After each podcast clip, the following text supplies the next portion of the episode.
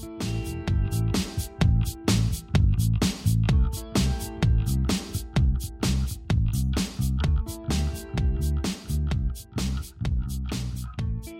morning, church family. Isn't it a great day today? Wow, um, thank you so much for being here um, and celebrating this day with us. We're going to dive into a new sermon series. I'm going to invite you to turn your Bible open. If you don't have a Bible, you can grab the ones that are right in front of you in the pews and uh, turn open to page two, Genesis chapter two. So it's easy for everyone to get there, page two, Genesis chapter two. We're going to begin, as you've heard, a four week series on something we're not very good at the Sabbath. We can fill our time up and energy up with so many things, can't we?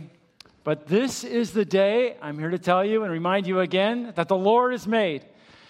And as the psalmist says, I'm going to join him. Um, let's rejoice and be glad in it, right? Let's take full pleasure and delight in all that God has crafted for this specific day for us as people who follow him.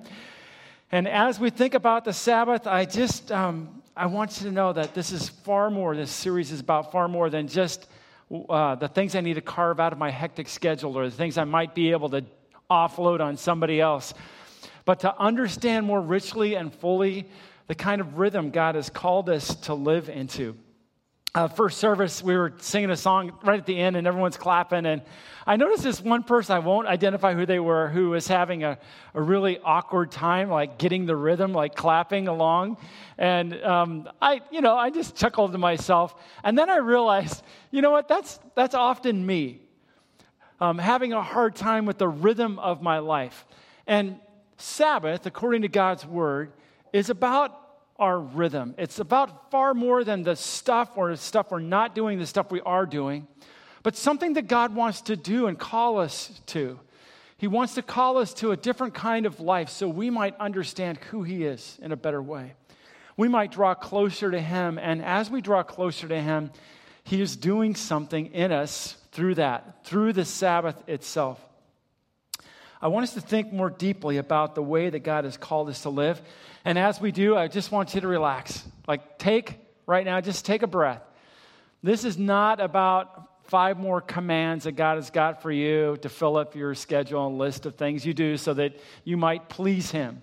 That's not what Sabbath is about at all. It's actually to lay your rest down, lay your burdens down on Him.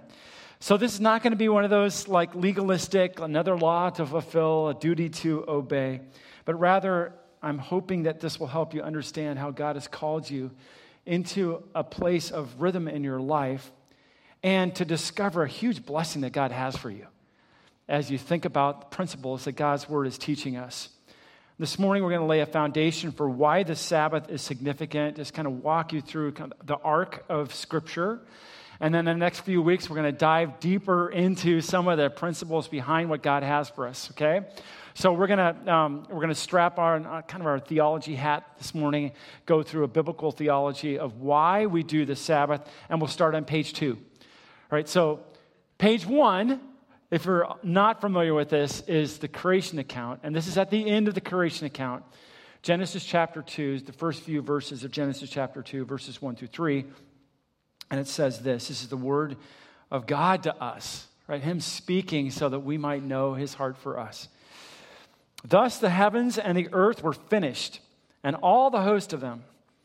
And on the seventh day, God finished his work that he had done, and he rested on the seventh day from all his work that he had done. So God blessed the seventh day and made it holy, because on it God rested from all his work that he had done in creation.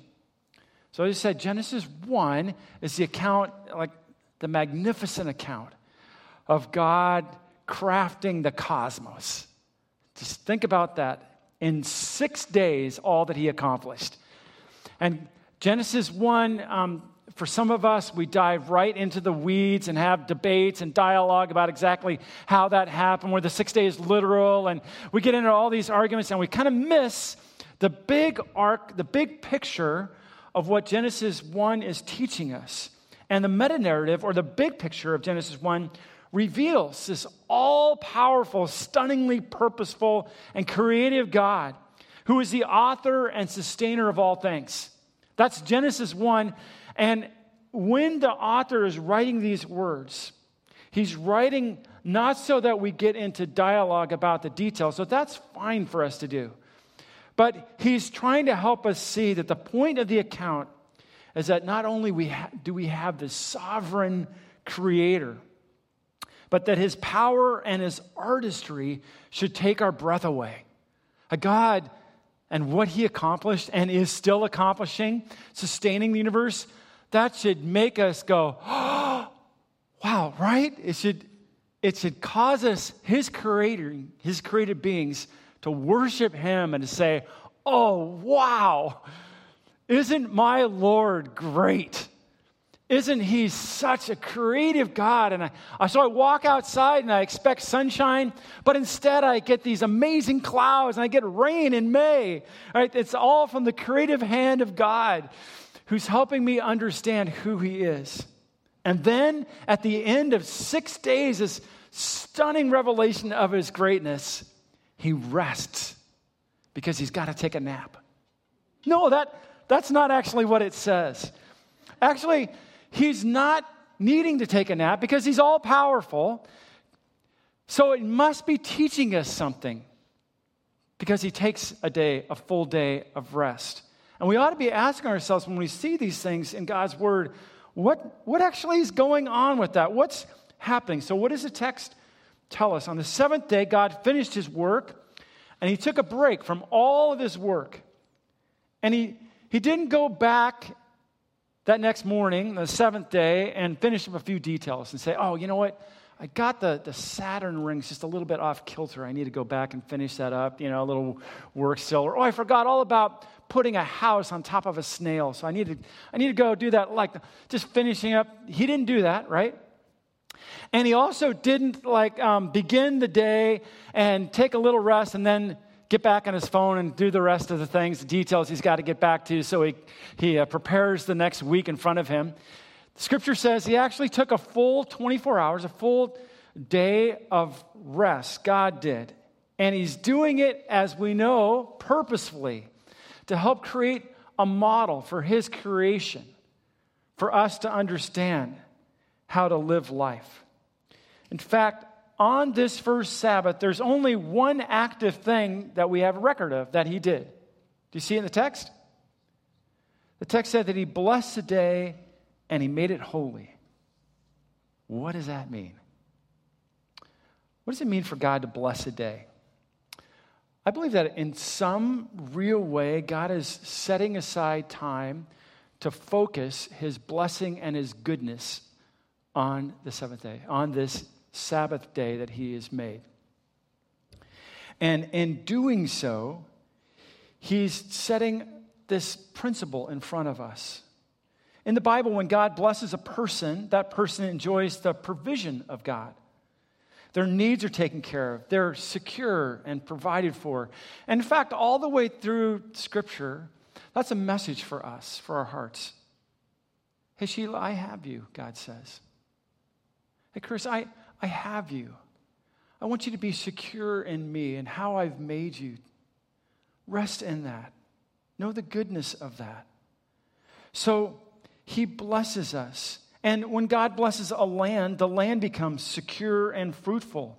So when he blesses a day, when God blesses a day, that day becomes rich with his security, his provision, and his fruitfulness. That's what it means for God to bless the day. So, what does it mean for God to make a day holy? Isn't that interesting?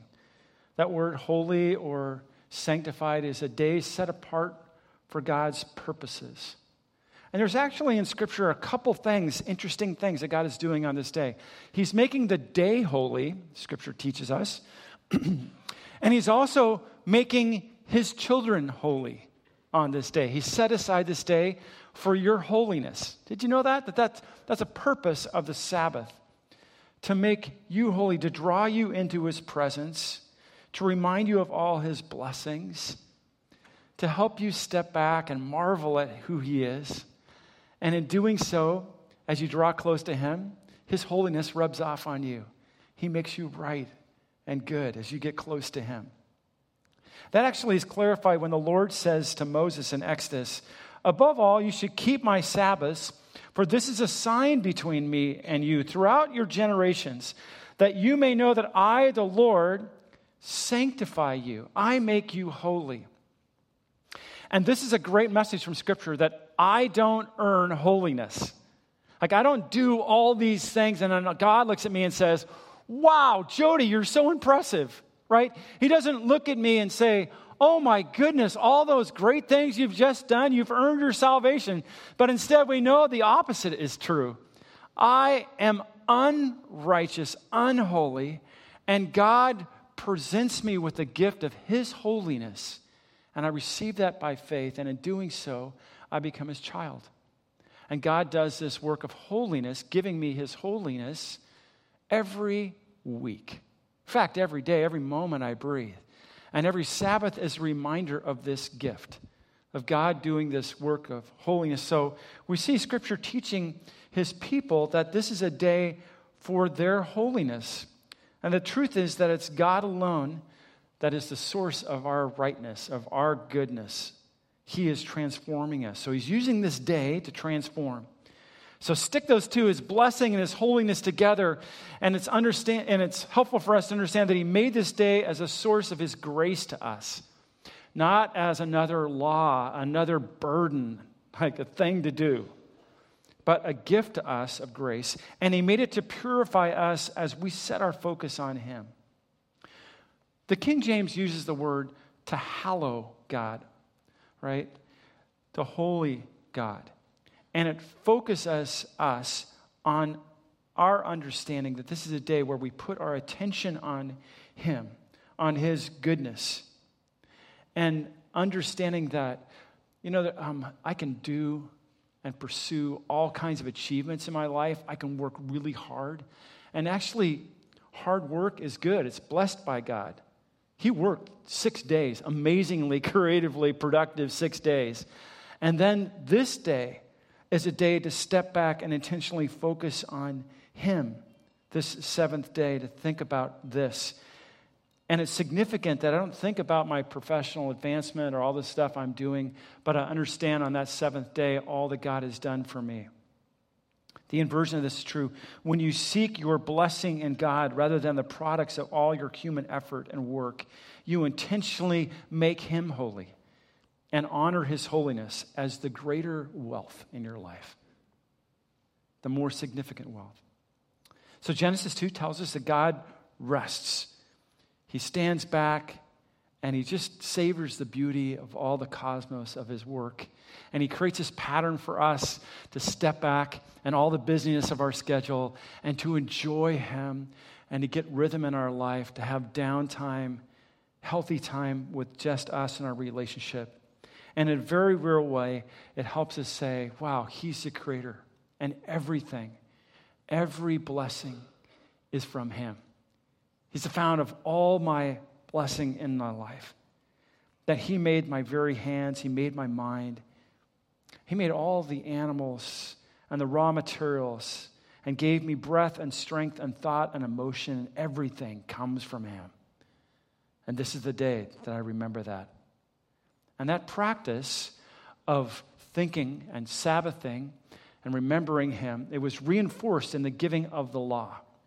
And you'll find that in Exodus chapter 20. So that's where the, you find the Ten Commandments. So if you turn your scripture, your Bible open at Exodus chapter 20, this is what it says in the middle of the commands. And as Pastor Fred uh, mentioned earlier, this is one command that we, that's a lot of time is actually focused on. You just have one line that tells you don't murder, don't commit adultery. But when it comes to this focus, apparently we need a lot of reminders about it. So this is what it says in the Ten Commandments, starting in verse 8 of chapter 20 of Exodus. Remember the Sabbath day to keep it holy. Six days you shall labor and do all your work. Get it all done in six days. But the seventh day is a Sabbath to the Lord. It, it's me remembering and giving a gift back to him, actually, to the Lord your God. On it you shall not do any work, you or your son and daughter. Apparently, some people have thought, yeah, I'm not going to, I'll take the day off, but I'll make my kids work, right? So you or your son, don't do that. Your male servant, your female servant, your, don't make your livestock do any work. Or the sojourner who is within your gates. For in six days the Lord made heaven and earth, the sea, and all that is in them, and rested on the seventh day. Therefore, the Lord blessed the Sabbath day and made it holy. He, he set it apart and consecrated it for himself. Now, isn't it interesting that all the other commands in the Ten Commandments, they're moral absolutes. This one sets itself apart. It's a little bit different and distinct. It's talking about the rhythm of our life and what we need to be doing, how we need to be thinking about the Lord.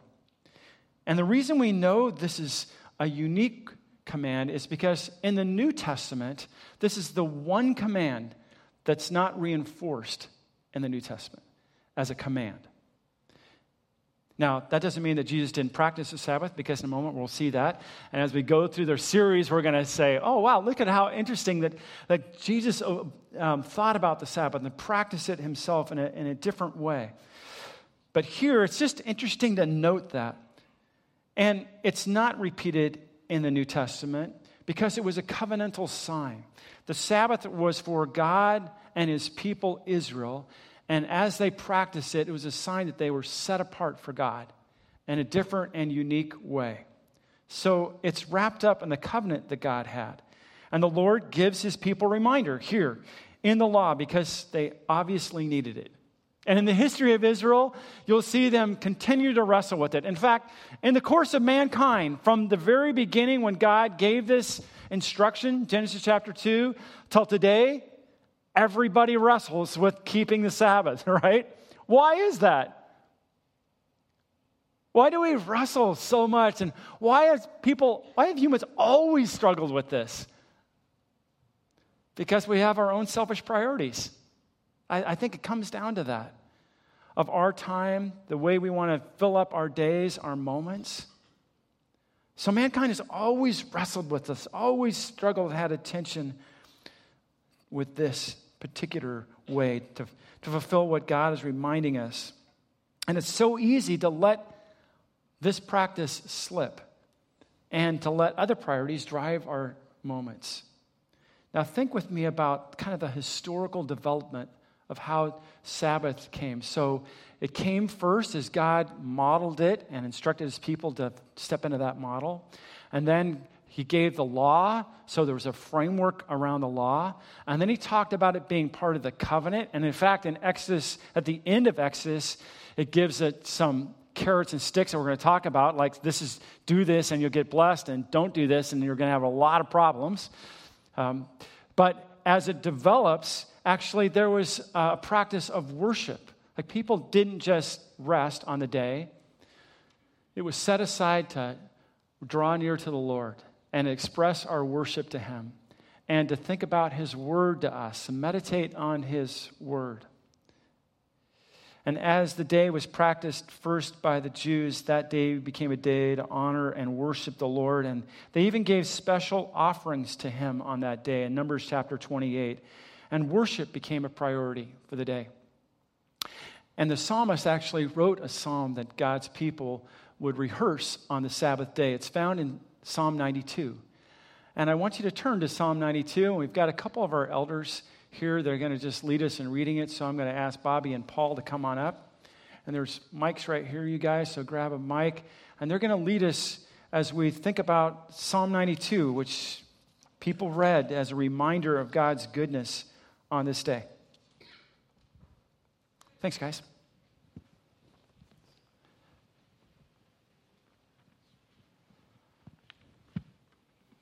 It is good to give thanks to the Lord, to sing praises to your name, O Most High, to declare your steadfast love in the morning and your faithfulness by night, to the music of the lute and the harp, to the melody of the lyre. For you, O Lord, have made me glad by your work. At the works of your hands I sing for joy. How great are your works, O Lord! Your thoughts are very deep. The stupid man cannot know. The fool cannot understand this. That though the wicked sprout like grass and all evildoers flourish, they are doomed to destruction forever.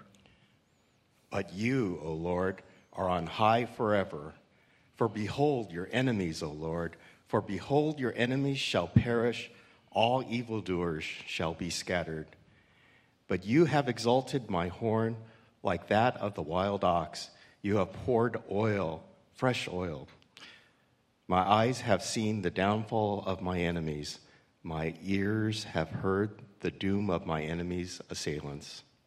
The righteous flourish like the palm tree and grow like a cedar in Lebanon. They are planted in the house of the Lord. They flourish in the courts of our God. They still bear fruit in old age. They are ever full of sap and green. To declare that the Lord is upright, He is my rock, and there is no unrighteousness in Him. Thanks, guys. So they sang this song. I was going to have them sing. We probably should have had them sing, huh, right? Paul, did you want to sing that one? You want to try that again? Just kidding. I'm just giving you a hard time. Um, so they sang it as a song, as a reminder, a, a, worship expression of the faithfulness of God, how good He is, and, and how His plan for His people is right. And those who disobey His plan will suffer the consequences. Those who follow Him in His plan will experience blessing, the blessing of God on a day that's blessed. And Israel was called to observe the Sabbath in remembrance of this. And also in remembrance, according to Deuteronomy chapter 5, of God's deliverance from Egypt for them. So it was another sign of the covenant for them that God had established for them, that they would understand God's blessing and his kindness to them, how faithful he had been all through their liberation and through their day, even then. It was a sign of blessing. And the Lord knew that his people would struggle with it. So he gave them um, a series of scriptures found in Isaiah where God said, I'm going to pour out my blessing. If you Sabbath, if you take a step back and rest and remember me and enjoy me and catch the rhythm of how I've created you, then I'm going to bring blessing into your life. But God also knew that we need sticks, right? Some of you, you have parents who have been faithful to use that, hopefully in a good way, not literal sticks, but you know what I'm saying. And God actually stepped in in a somewhat surprising, even shocking way and said in Exodus, at the end of Exodus, and again in Numbers, listen, if you do not obey the Sabbath, then there's a consequence for that. And it's, ready for this? The death penalty. That's what, that's what Old Testament law was. If you disobey the Sabbath, you are liable to suffer the death penalty. That's, that's pretty shocking, isn't it? Like, how many of us are in favor of that today, right? That, that's pretty crazy when you think about it. So, why was God so passionate about his people experiencing the Sabbath and stepping back? Why was it such a priority for him? By the way, that's not that's Old Testament law, that's not New Testament wonder grace, so relax a bit. All right? Why was that? Because God knew his people would always struggle with this and needed a clear reminder and clear boundaries about the priority that we ought to set for Sabbath in our lives. It's almost like shocking, right? So we ought to be asking that question God, why is it such a huge priority for you? Why is the Sabbath such a huge priority? Here's one reason why I think it is. First, we are intrinsically made to Sabbath. That's how God has hardwired you. Not to work seven days a week without a break. That's not how God has created you. And the second is, God has created you for holiness. He has intended for you to experience a life that is right and healthy and good and like Him. And that's a gift that He gives. But when we separate ourselves from Him and don't give Him time or space or room for that to happen, then we suffer the consequences. I think that's why God was so passionate about us experiencing it. The New Testament provides a different kind of model, doesn't it? And when we think about the way that Jesus practiced the Sabbath, and he did, we understand that it wasn't about religious legalism. In fact, next week we're going to step into Matthew chapter 11, which is an amazing, and chapter 12, which is a great statement about how God invites us into Him and rest in a different kind of way than they were experiencing under the Old Testament law and how they had twisted Old Testament law to, to create a whole set of different legalistic rules and obligations they have. So the day was not a day of rest, it was a day of uh, overwork, right?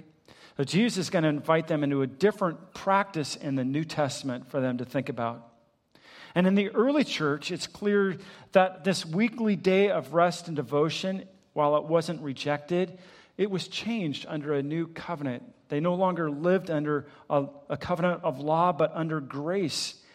And the Sabbath was changed, the day was changed. We're not specifically sure exactly when, but it changed from Saturday to Sunday for some specific reasons. They, the Christians, the early Christians, started to call it the Lord's Day because they were celebrating the resurrection. Not just on Easter, but every Sunday was a, like a mini Easter day. They all came together and they celebrated that the Lord is risen. He's risen indeed, and, and they understood the power of his resurrection to give us new life and to give us his grace and for us to experience the blessing of God. And so they, cel- they started celebrating it on Sunday. In Acts chapter 20, verse 7, we find Apostle Paul is speaking to a group of believers. And they're celebrating communion, just like we're about to do here in just a couple minutes.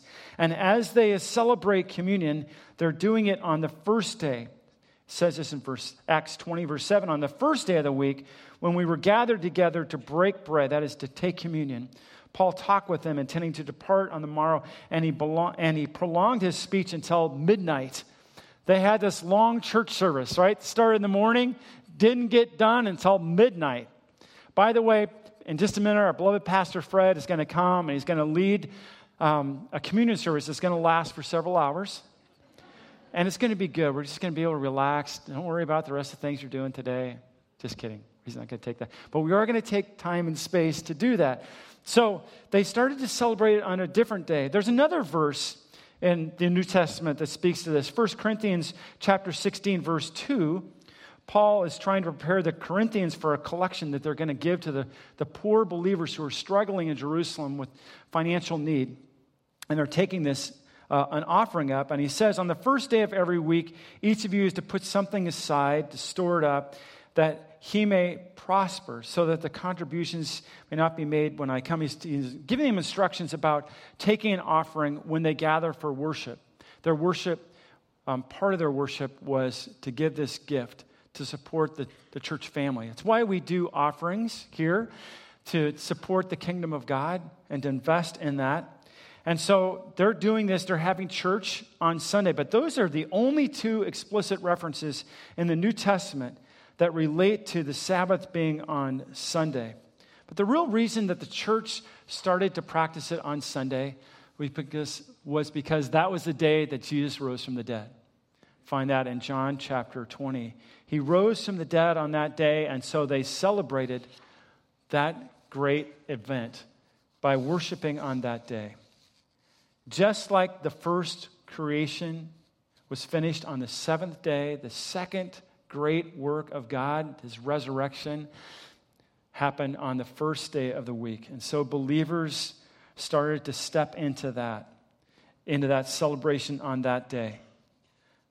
Now, the New Testament emphasizes that this celebration of Sabbath it has nothing to do with legalism. Like, don't think of this as another law, another duty. When Paul speaks about it, he warns us and he warns believers in Colossians chapter 2 about that. He says, Let no one act as your judge in regard to food or drink or in respect to a festival or a new moon or the Sabbath, the Sabbath day. Things which are a mere shadow of what is to come, but the substance belongs to Christ. As believers, Christ has set us free. He set us free. And He's given us something better than the shadows, namely the pursuit of holiness and living in a relationship with God, and specifically, Jesus Christ. Think about um, the Old Testament and all those things in the, New, in the Old Testament that point to Jesus. Right? There are festivals, there are feasts, there are specific events that happen that, that people would step into. And they were all the story of the Old Testament is pointing to people's need for Christ and who Christ was. So if we took a, if we had a Bible study here and we're all kind of interacting with this, we'd come up with this long list of things that point from the Old Testament that point to Jesus in the New Testament. Take, for example, what's happening when the people of God are struggling. They need to turn to God for his provision, and God, they're wandering around the wilderness. They have nothing to eat, and God gives them manna. Now, manna was not to be collected on the Sabbath because the people were supposed to remember that God is a provider. And Jesus uses that metaphor to help people understand who he is. And he tells them, I am the bread of life. He uses a, an imagery that they understood, those Jews, of manna and his provision of physical sustenance. And he says, Yeah, that's me, actually. I'm the bread of life. And he, he takes this metaphor for the Sabbath and he changes it, Matthew 11, Matthew chapter 12, to say, all you who are weary and heavy laden, come to me and you'll find rest. The rest you're seeking is found in relationship with me. You're going to strive and do all these other things to try to earn God's favor or try to impress people around you. Stop doing that. Find your rest and your contentment, your security in who I am, in me. So Jesus flushes out the full meaning of the Sabbath. I love what theologian Craig Blomberg has said in regard to this. Rest in eternity for believers will be freedom from suffering and freedom from struggle. We'll have rest into eternity. That's, that's good news, right? Rest in this life may not always be that. In fact, it might not often be that, but rather a sense of God's presence and guidance and support and empowerment and wisdom, even as all Hades breaks loose around here. Even as things are crazy around you, it's about finding your rest in God's presence and His guidance and His support and His empowerment of you. We rest in Him. We don't have to, to fight to protect ourselves because our security is found in Him. We rest in Him because He is the source of our longing. We take space in the rhythm of our days to remember his blessing and his goodness. That's what the Sabbath is about.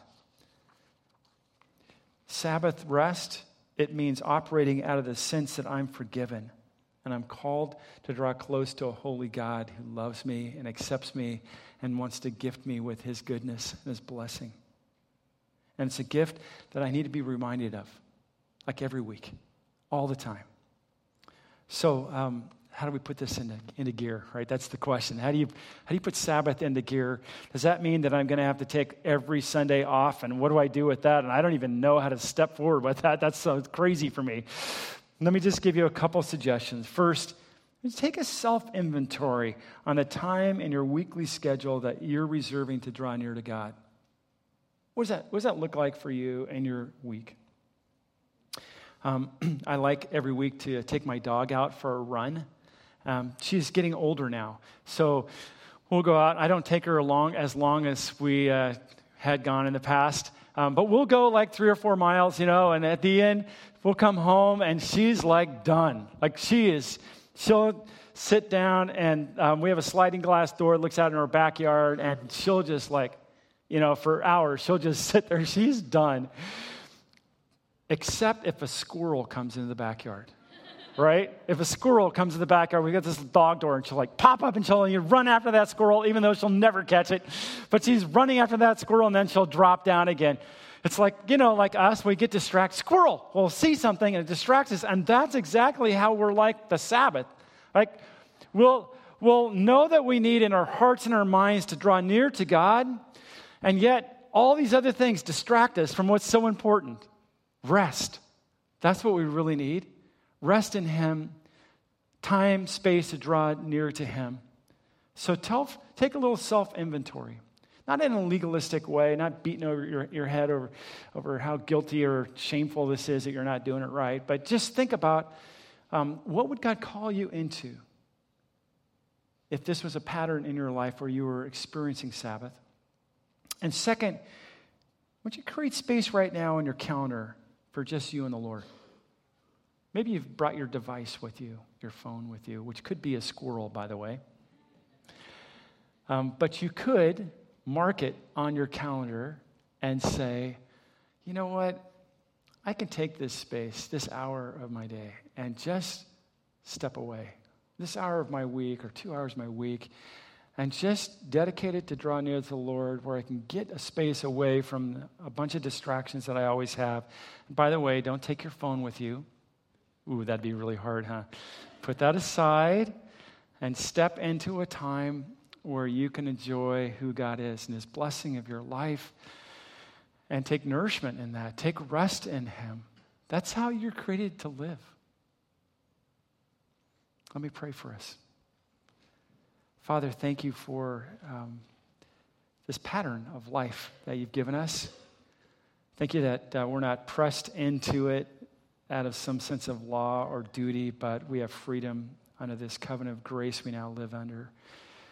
Uh, but Lord, help us to think about the importance, the significance of taking Sabbath space to draw near to you and what you do in those moments where you bless us, you remind us of your goodness and your blessings in our life, and you refresh us, and you actually make us holy like you in those spaces. So I pray, Lord, as we think about this, that you would inspire us to follow you, inspire us to step into spaces where we would draw closer to you.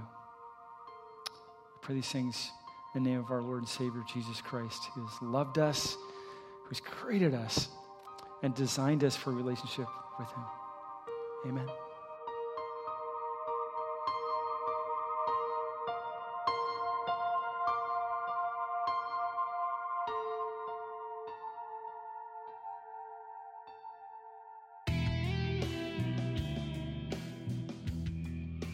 Thank you for listening to the Bridges Community Church Sermon Podcast.